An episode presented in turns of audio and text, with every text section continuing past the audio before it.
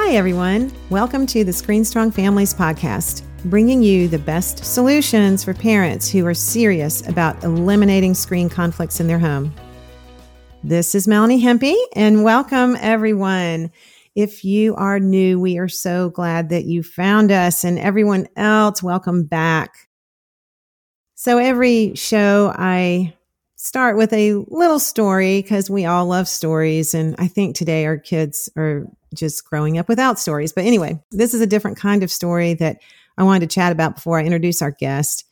And it is about the question of trusting teenagers. And I, I get emails a lot about this. And even when I meet with parents and I go do workshops, this seems to be such a big question. So I thought I would tackle it today just for a few minutes.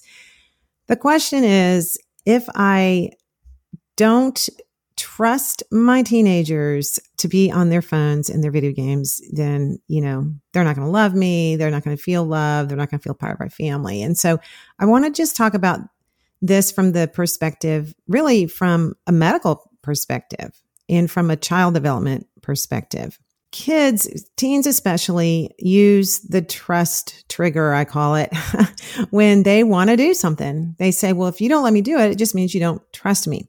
And they know that that trigger just triggers a guilt problem, I think, that parents have. We feel really guilty because we feel like that we should trust our teenagers. And I want to explain that trust is not the same as love. And we get that as adults, we get that really confused we trust our spouse and we trust the adults in our life because they are, in fact, adults and they have a fully developed frontal cortex. And that's sort of a rite of passage, I guess, if you will, to that area of our brain. They can be trusted. Teenagers and kids really can't be trusted. And it doesn't mean that they're bad people, it just means that they're cognitively not developed enough to establish really what that means. So there are three things Trust does not equal love. Trust is not something that a teen can really be capable uh, of, of doing. Teens are not really capable of being totally trustworthy. And the third thing it is our job as parents to get our teens to trust us. We got to quit worrying about trusting them. And we have to kind of take take them off the hook they want to please us so badly. And I know that if you have teenagers in your house or budding teenagers or preteens, um, you you can't fathom that they really want to please you, but they do.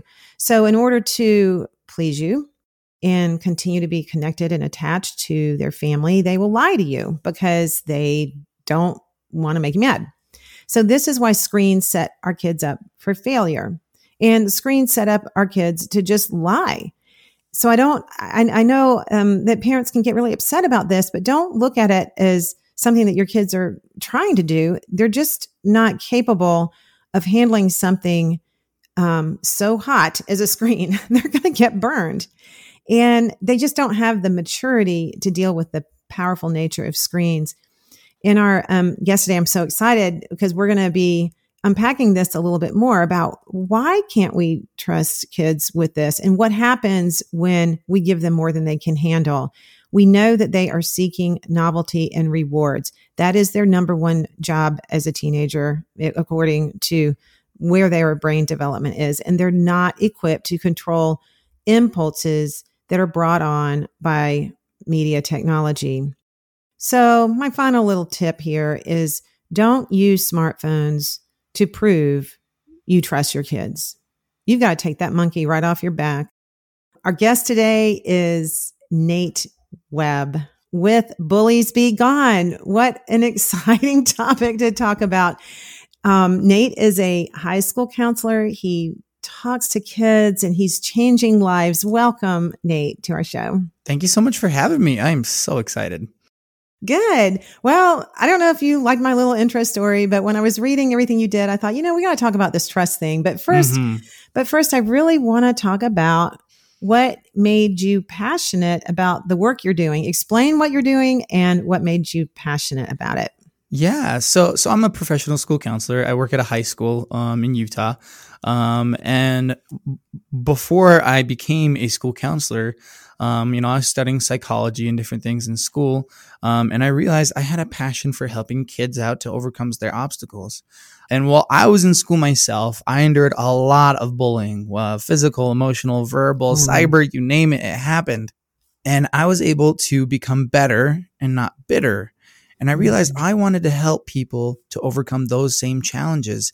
And they've evolved so much over the ages, for sure. I mean, when I was in high school, Facebook had just barely kind of come out. Mm-hmm. Um, it was getting popular. Right after I graduated, Instagram came out and took the world by storm.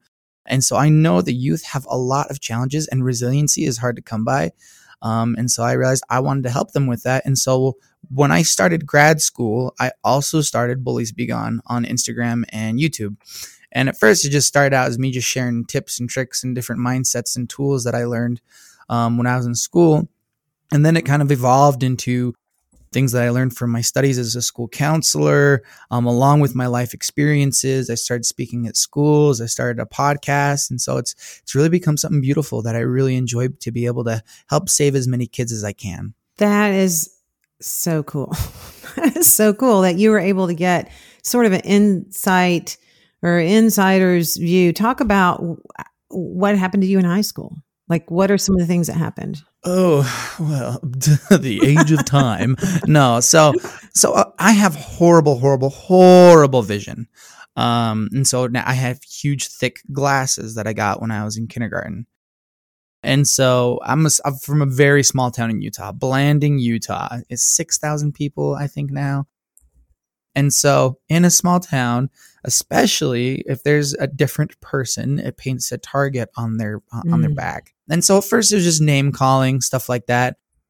But it escalated. In first grade, um, I got pushed off of the the big kid slides because glasses kids can't be on the slides, I guess. Um, and then I know I'm like, okay, mm-hmm. didn't know that rule. oh, my bad. Right. Um, and then uh, in fifth grade, the bunch of kids like just go back inside. You can't play. You can't play on the playground equipment.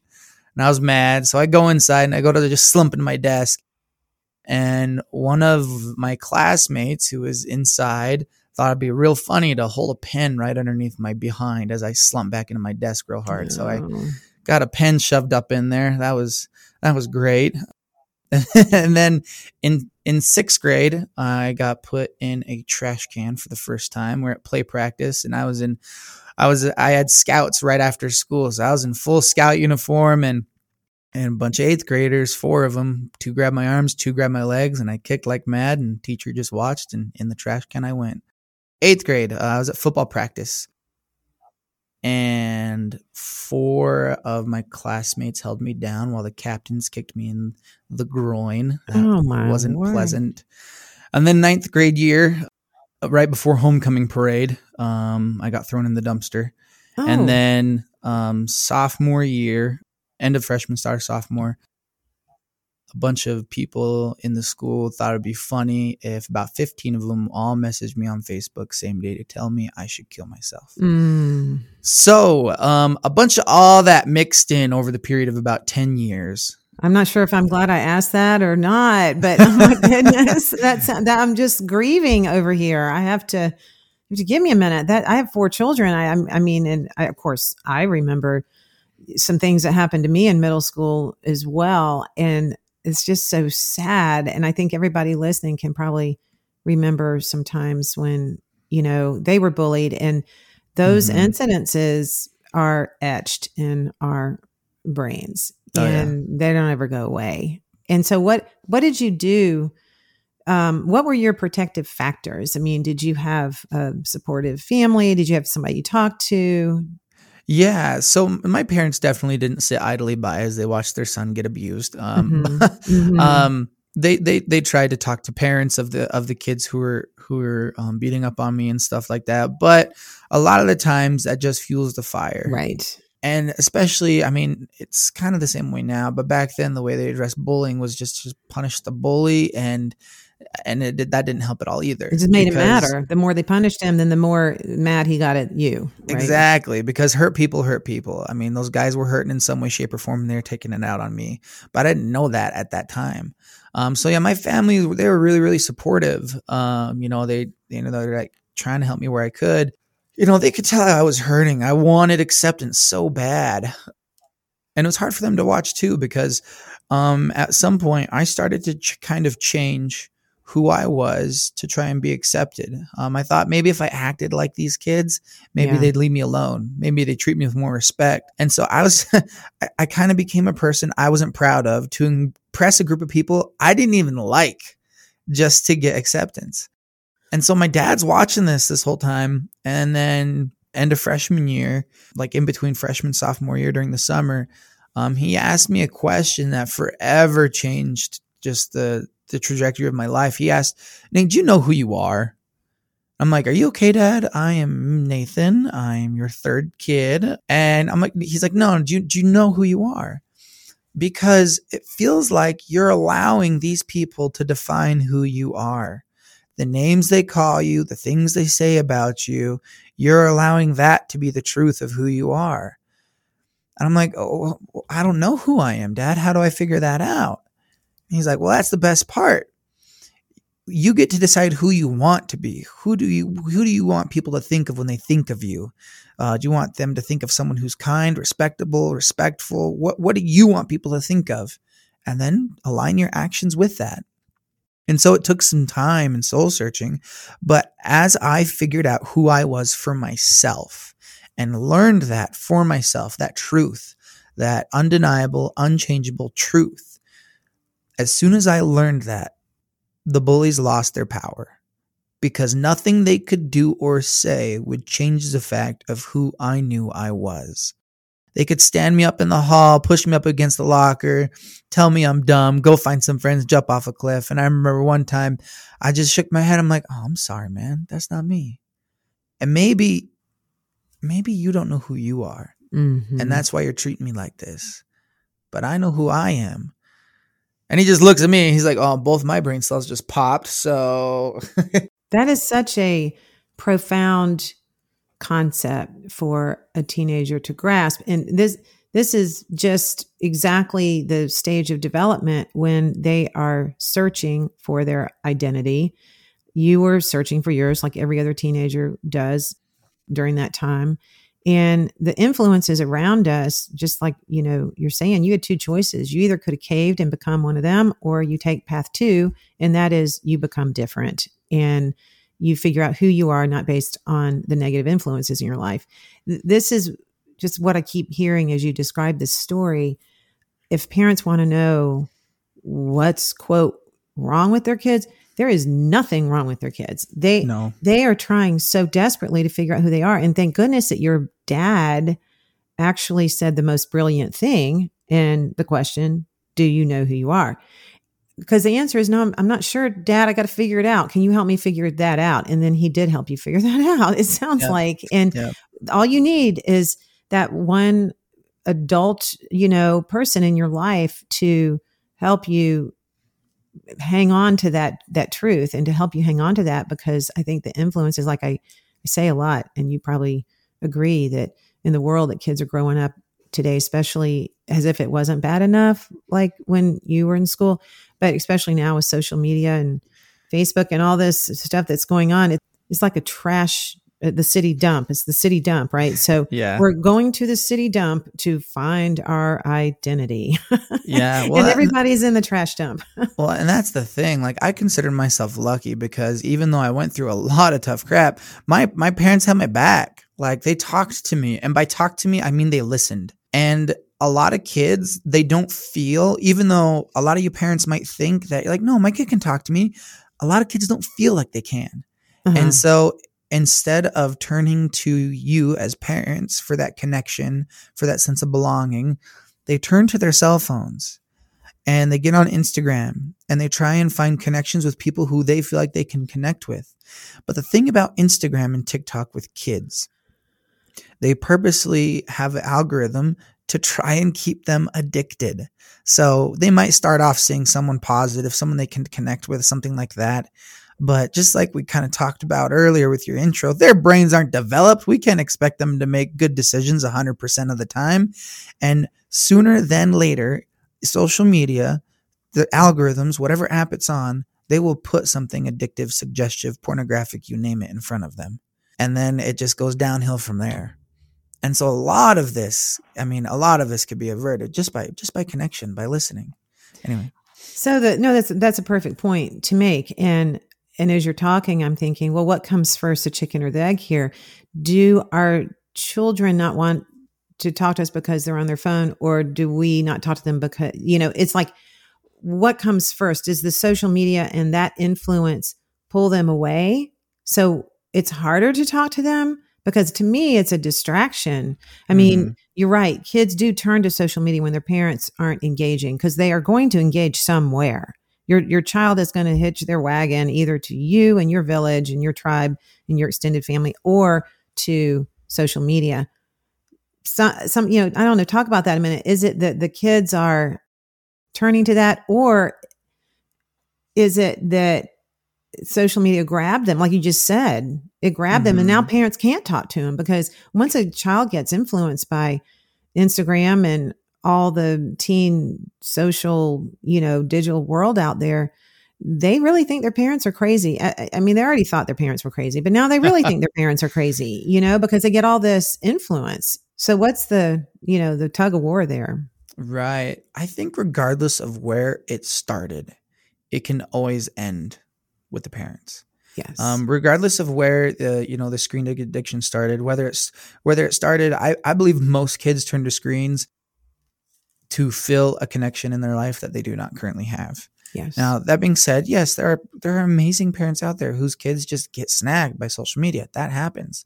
But it all can end with us because it's I mean, I, I believe that things start with us as parents, as we communicate with our kids. Kids want connection. They want to talk to you.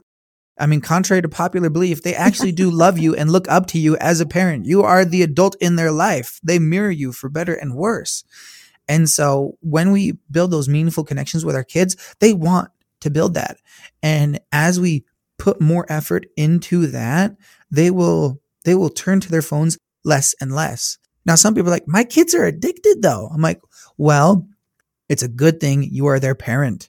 And you, parents, I am giving you permission, not that you need it because you're a parent, to take away the flipping phone. Yes. It's okay. Just take away the phone. Yeah. You feel like they're addicted? Okay, take it away. Okay, cool beans. Seems so easy, right? Come on, it just seems so easy. Why is it so hard for parents to do that? What do you see from your view, from your angle of a high school counselor? Why are parents struggling with this? Because I'm with you. I'm 100% with you. I'm like, if this is not adding to your life, in fact, if it's taking away from your life, we're going to get rid of it. This, this isn't what we need. So, what are the things that parents struggle with? It's fear. Parents are so scared that their kid is going to retaliate, that it's that it's just going to be fight after fight, day after day, and it's going to be a struggle the whole time. Now, I'm not going to sugarcoat it. Yeah, for maybe a day or two, it is going to be a big struggle if your kid is addicted. It, it's it's an addiction. They're going to have phantom vibrations in their pocket, and like they're going to be thinking, "Oh, my phone. Oh, it's not in my pocket. Oh, oh I I felt that. You know, I I served a mission for my church, Church of Jesus Christ Latter Day Saints, and while I was we before we actually go out to the place where we were assigned to serve our mission, we spend a period of time in the MTC, a training center where you know they teach us a language and uh, stuff like that. Um, and we don't have phones with us. You know, we have to leave our phone, our cell phones at home, and we're assigned a, a cell phone when we get to our mission. Anyway, when I was in the MTC, I was having phantom vibrations all the time in my pocket oh because I was so used to having a cell phone in there, and it was just a flip phone. But my, yes. my, my brain, my prepubescent brain was so used to having that there that it took some time for me to zone out of that. So yeah, parents are, they're terrified that there's going to be retaliation and there will be for maybe a day or two. But as time goes on without the screen, things get better. Yeah. Yes, the starting might be hard, but it gets better as you go on. Um, something that I love that you guys do, and uh, me and Mandy Hammond talked about it a little bit when she was on my show. The Screen Strong Challenge that you guys do, where you spend seven days to just detox the kids, and parents, oh my gosh, they're so scared. They're like, oh my gosh, it's it's not, it's a, I, I can't do it. I'm like, guys, don't let your fear stop you from loving your kid. Don't let fear stop you um, from being from being there for your kid, and that means just just do it Try it over a weekend. Try it over a Christmas break or something. Take the phone away, see what happens for a week. I, I'm I'm 100% right there with you. I I know that parents have fear. I know they also are believe in a couple myths, Nate. You know, they believe their kids aren't going to have any friends. So uh, do that. I mean, you're right there. Okay, you tell us. You're we're so excited to talk to you because you're just like there, like like yes. you're in the yes. front line, right? Oh, so oh, yeah. so you do you really think the kids who don't have smartphones are not going to have any friends? Heavens no. People know how to get in contact with their friends, with people. you know, you can I know for a fact most of those kids' friends follow their parents, like their their friends' parents mm-hmm. on social media as well. So nothing's stopping Jimmy from Snapchatting your mommy so you guys can coordinate a play date, okay? Kids have this big old fear of missing out, FOMO. And so that's why they're always eyeing social media like a hawk. Oh, I don't want to miss out on this, don't want to miss out on that. And what they don't realize is the only thing that they are missing out is on their life yeah. as they're trying to eye social media for everything that's going on. And our brains they're not built to have 500 600 700 connections with you know thousands of different people. Our brains are very much wired to be one-on-one. And so our the, the kids' brains they are on super overload and it kind of puts them in a state of anxiety and almost almost like ADHD a lot of a lot of symptoms exhibiting like ADHD but no they are not they are not missing out mm. on anything if they don't have a smartphone or social media what they're they're missing out is that chronic stress that you're describing that's the symptoms they get you know they get the ADHD like symptoms when they're under this chronic stress and mm-hmm. you just described earlier what you went through with the bullying activities that were horrible. And I'm sure everybody listening, their blood pressure was going up. I know my cortisol was probably increasing. I'm like, oh no, oh no, no, that sounded so terrible. But can you imagine, as you, I'm sure you can imagine because you're in it all day long, what it must be like for a teenager to put that on overdrive and to just have so much more bullying and oh stress. Oh and gosh. oh, and so describe what does it look like now? Taking what like the bullies that you experienced in mm-hmm. high school. Let's pretend like they were born and now they're in high school now. Those same people, what would they be doing to kids on social media? What does it look like? Oh well, it looks it, it, it looks like nonstop. Um, when I was in school, the kids picked on me when I was at school, but I was safe when I was at home. Mm. And then mm. smartphones came out, and now kids willingly take home their bullies with them in their pocket. Willingly, because they don't want to miss out on stuff and so they have that social media they have those things and then the dms the messages the posts sometimes they'll crop a kid's face on a very inappropriate sometimes pornographic image.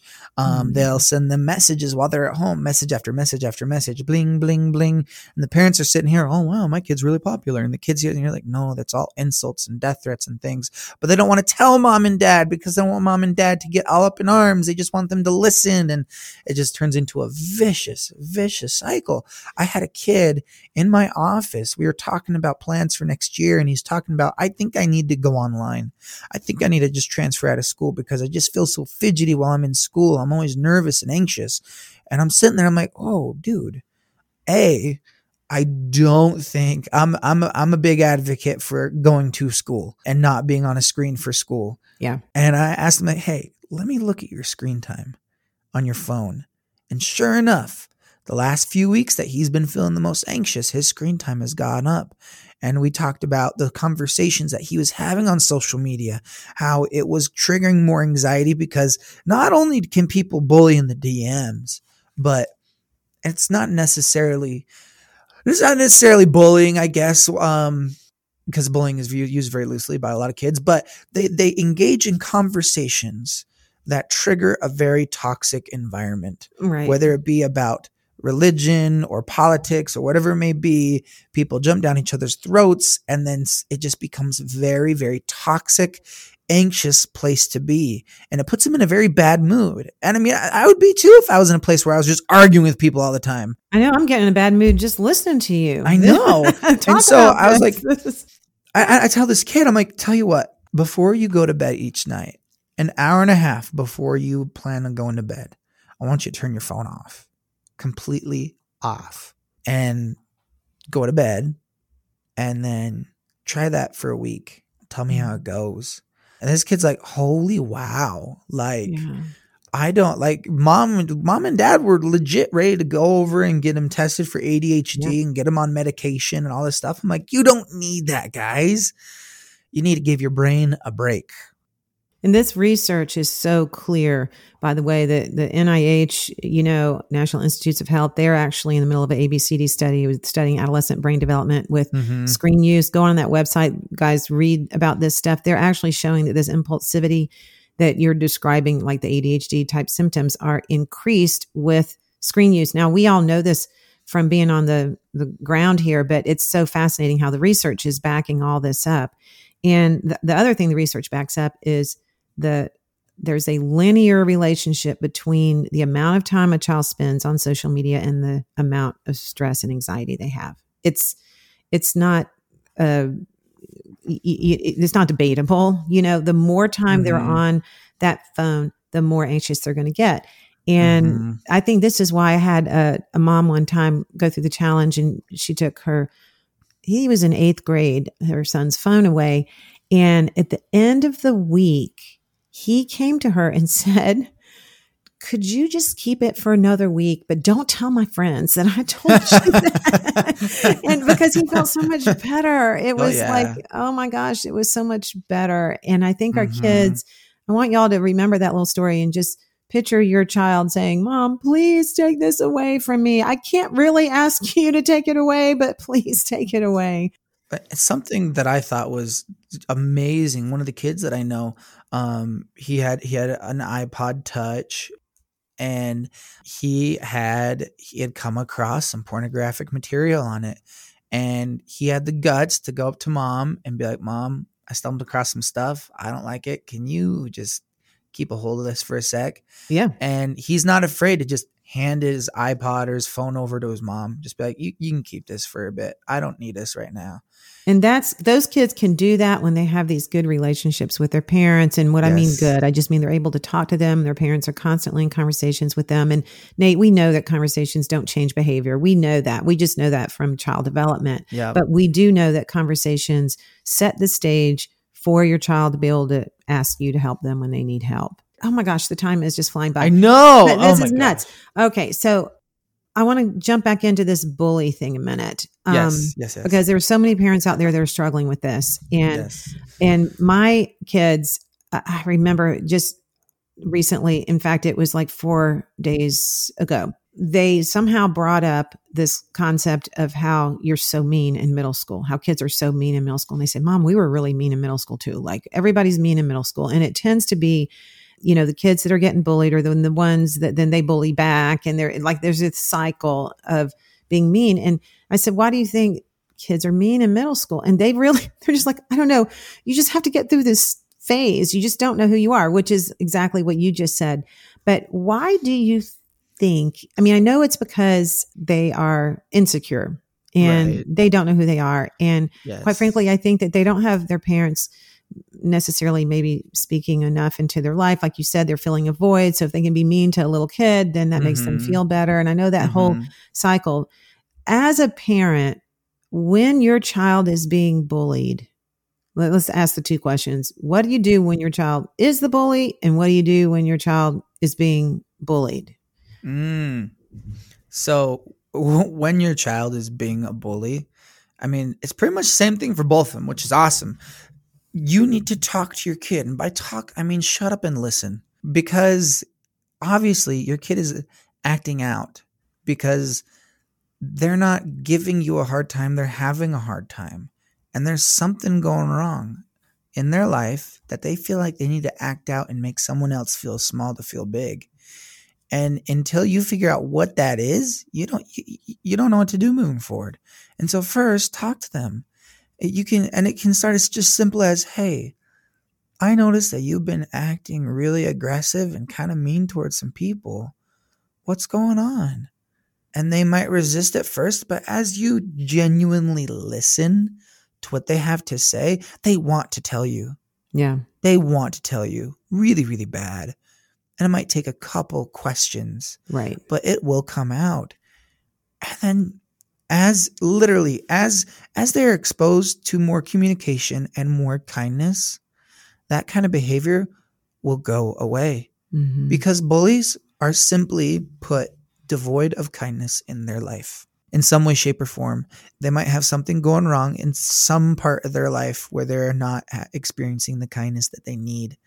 And so they feel like in order to gain some sort of control over their life they act out and put someone else down basically if we can love our kids louder then their insecurities can hate them then they will see that love is a lot stronger And it's spelled time, T I M E. yes We don't know how to spell love sometimes. um, we got to spend time with them in like not solitude, but by yourself. Get out of the house. Yeah, go on a car ride You get car rides perfect. because uh, You know. in, in in in psychology of things, a side by side when you're talking to someone side by side, they're a lot more comfortable than if you are face to face because you are a grown up and they are a kid. Naturally, physically, you'll be looking down at them because they're short little kids, um, and it's hard for them. But if you're side by side, it's a lot more of a relaxed situation. And that same thing for if someone is getting bullied, you can talk about, hey, like what's happening. Sometimes they just need to tell you what's happening to start the healing process, to feel that support. And as you can talk with them and build up their self esteem, again, loving them louder than the internet or the bullies can hate them, letting them know that they are loved unconditionally, that they are strong, that they are courageous, um, so they can give themselves a healthy definition of who they are, so that as as the bullies see that, that their actions have no effect, then they'll go through what we call extinction because that that behavior is no longer giving them the results that they want. Hmm. Um, a lot of times, bully engage, bullies engage so that they can receive engagement. And so, as we um, cease to engage, then you know they'll go through extinction with their behavior, and they'll either move on to someone else or see, oh my gosh, I'm being such a jerk, and then they'll stop. But that requires sort of a, a higher level of cognition. Oh, that they- yes. They, don't really have yet. And Nope. that's okay. You just have to know as a parent some stuff about brain development and child development because you're maybe expecting them to act like an adult and they're No, not they're not. near an adult. They're not. You'll, you'll need to talk to them. You'll need to let them know hey, they don't know that these kids are only acting out of insecurities. They literally think these kids are acting out because there's something wrong with them. And there's nothing wrong with them. They're kids and they're all struggling. They're all the blind, leading the blind out there, you know. Yeah. And they're um, and this whole attachment thing that you just touched on that you've got to bring them kind of closer, and you've got to uh, really look at your attachments to your kid to be sure, even you know, if they're the bully or the bullier, if they're in either role, there's something maybe amiss a little bit with that attachment, and so what you can do as a parent, you know, to increase that attachment maybe think of a couple things nate to share with us. I can think of a few things even just family traditions Yeah. um, like spending you know making your family the cool place to be. Not cool i don't mean cool because i always tell my kids we're not the cool family but make make them want to hang out yeah. at your house you know make make them feel connected. So how do parents do that? How do parents make their kids feel connected when their kids are not feeling connected to their family find out what your kid enjoys doing and then spend meaningful time with your kid doing that and not as long as it's not video games no or Instagram. right, right. Yes, yes, no. yes. Yeah. I mean, basically find out what what your kid enjoys doing, what gives them joy, what can get them engaged. Engage with them in some way, shape, or form. Spend time with them doing something that they enjoy. Let's say your kid loves anime they love it so much and you have no clue what, what they see in that, but they love it a lot.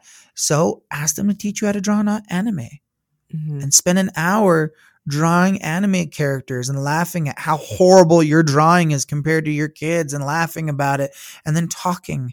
And then all of a sudden you're learning so much more because you're spending time doing activities that are meaningful to them. Sometimes I think they don't even know what's meaningful to them. And I've learned with four kids that in talking to lots of parents, that one thing they wish they had done differently was to structure not not in a, a bad way, but structure different types of things in their life when they were little so they could be exposed to many different types of things to figure out what they like. Because, like, obviously, if you never um, take your kids outside to play baseball, then they're probably never going to like baseball. You know, right. if you don't expose them to certain things like hiking or rock climbing or being in nature. If you're a family who doesn't spend time in nature, then your kids are not going to grow up thinking that's a fun thing to do because they're not doing it. And as they get to be adults, mm-hmm. they're not mm-hmm. going to all of a sudden one day wake up and think, oh, I want to take five mile hikes every day.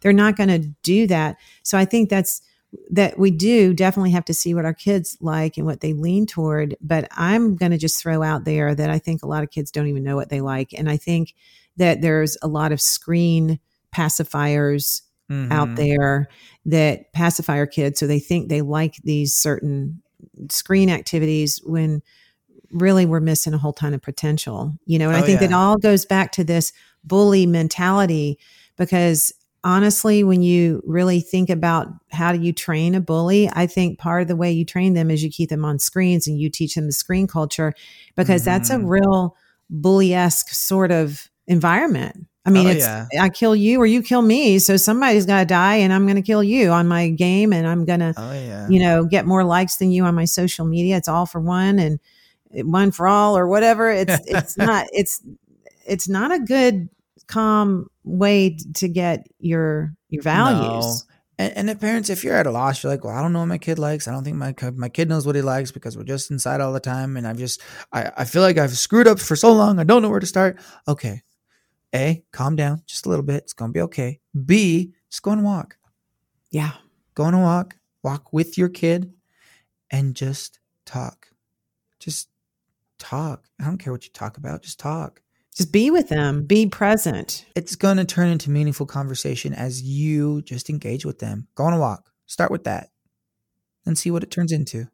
So we've really covered a lot. And, and I mean, I, I love the question your dad asked you. Do you know who you are? I think that's, of course, brilliant. We, we've got to get our kids to start figuring out who they are. They can't figure it out on their own. Yes. Um, we have to be very sensitive to the bullying that is happening on their screens, whether it's a video game chat room or a Instagram, anything on social media, group text is some of the worst kinds of bullying happen there. We have to be aware of what they're doing. And like we just said a minute ago, if it's not adding to their life in a positive way, then you got to take it away. You, yes. you are the parent, you have to do it. This brings up a topic here that we'll close with. What is your thoughts on privacy and kids having privacy on their devices? um, they privacy is not something that kids should have when it comes to their devices and their social media and things like that. Reason being is they have no privacy from all the creeps and all the people on the internet. We talk a little about how kids can't be trusted per se because their brains aren't developed. Um, who really can't be trusted are the creeps on the internet that have unlimited access to your kids when your kids are on the internet. No, I don't think that kids should have privacy from their parents because they definitely don't have privacy from the creeps on the internet. They can see every photo they post. They can see everything they say. They can see the relationship. Half the kids put their age on their Instagram handle and um, they know exactly how to prey on them. They have no privacy from the creeps. Why would you get out of that room? if your kid's going to be in a room with someone dangerous, you better be in that room with them. So yeah, no privacy. You collect all them passwords, and if they don't give it to you, we'll take that phone away. Yes, and I'm I'm so glad you said that. I am a firm believer that that kids don't have privacy. They need accountability on their devices. Adults need accountability as well. I mean, you know, that's a little bit different, but kids don't need privacy. And I think that parents, me included, I've made all these mistakes. I think we equate loving our kids with trusting them and giving them privacy. And I don't know, crossing our fingers maybe. Is this what we're thinking? That it's all going to be okay? We have this not my kid disease. Yeah, we have this like, oh, it's not, it won't happen to my kid, not my kid. And then we also have like the, we're so scared to break and breach um, some sort of trust that we think that we have with our kid. If you have, if if you do have that such great trust with your kid, then your kid won't care if they don't have any privacy because they trust you yeah. as their parent. I don't care if if you trust your kid or not because guess what? They're a kid. We talked about it about 8 times. They're a kid, but they need to be able to trust you. Right. And that means you need to step up and be the parent. Take that sucker away. Get all the passwords. Check it at night when they turn their phone in for the night, which they should be doing if they have a phone. Turn the sucker in every night. Have a one place where the whole family charges all them phones. And when they turn it in for bed and they're all in bed, that's your time to go through and do a little bit of snooping. It's okay to be a snoopy parent. That's a good thing. Yeah. And you tell them that, you know, and if you, if you trust them, then they shouldn't care at all about you looking at their stuff, right? I mean, yeah. that is an interest. Yeah, that's a good point that should be something that is said when you give them that device. Like, yeah, sure, we th- this is you. You'll have a device, and these are the rules, the contingencies of this device. A family plan that we will all follow. And here are some rules. I will have access to your phone at any time. I can do checks. We'll turn it in. Da da da. We could do a whole nother episode on this stuff. I'm yeah. sorry. No, I know we got to wrap up, but that that whole plan thing. Yeah, we'll have to talk about that another time because I think this is where it's sort of a myth that these kinds of plans really work. They look good on paper, they sound good to adults. We all get excited, but when it comes right down to the rubber hitting the road here, our our kids it lasts about a day, right? These these I, these phone plans or these ideas and these rules and so th- this is why, you know, we're here, this is why you're here. We're here to educate parents, we're here to inform parents and, and we're here to say you're not the only parent out there that can't do this. This is impossible to do, in my opinion. And based on the research, there will be a lot of problems. Your kids will be exposed to bullies. They'll be exposed mm-hmm. to all sorts of graphic and toxic content out there. It, eh, bullying takes the play. It takes shape in all different shapes. You know, it's not just another person behind the screen. There's a lot of things that are going on with your kids. So you just yes. nailed it. You said parents are fearful. They are and and they should be honestly you know because this doesn't fit. This doesn't really fit most kids abilities.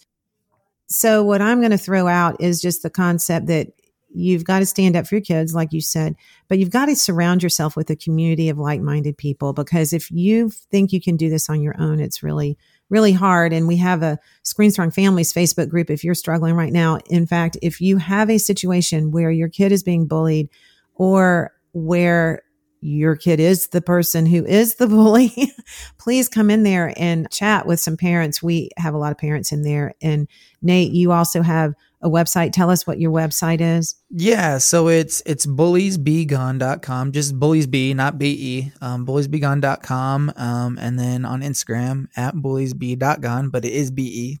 But yeah, I'm on Instagram. They're, they're my website there, and you guys can come talk to me. Um, I post quite often um, educating about the dangers of, of screens and social media, um, how to deal with bullies, um, and things like that. And if y'all have a question for Nate, you can email team at screenstrong.com and we will get that to him. And that's kind of an easy way to do that. Nate, as we're wrapping up here, there are a lot of people listening that have struggled with this. Mm-hmm. It, you know that are that struggled even like you did in high school and whatnot and mm-hmm. but then there's a lot of parents that clicked on this podcast because their kid is being bullied. Mm-hmm. What final thought or encouragement can you offer them? You are enough as a parent, and your kid is enough as a kid. And if you can both realize that, then things are going to get better, I promise. something that I've been I've been pounding a lot lately is love your kid louder. Love your kid louder than the internet can hate them. But also know that you are wonderful, you are worthy, and you are worth it. And if we can get those things straight, it's all going to turn out okay. Oh my goodness. Nate, thank you so much. You're making me cry. oh, okay. You are enough. Everybody that, and you are the parent, and we're here to support you and encourage you. And I'm just remembering how lonely and lost I felt when I was going through all this with my older kids. And now I've kind of figured it out. And I wish I had heard from you back then. So thank you so much for all the good that you're doing and all the parents and the kids that you're saving and families that you're saving. Nate, thank you so much for coming today. Well, thank you for having me. I hope you all enjoyed listening today. Please remember to subscribe, rate, and share this podcast with your friends. And head over to our website to donate and learn more about our Screen Strong challenge that Nate talked about today. Also, make sure to join our Screen Strong Families Facebook group where you'll find support from other parents just like you. Remember, we've got your back and we are here to help you. So until next time, stand up for your kids, stand out from the crowd, and stay strong.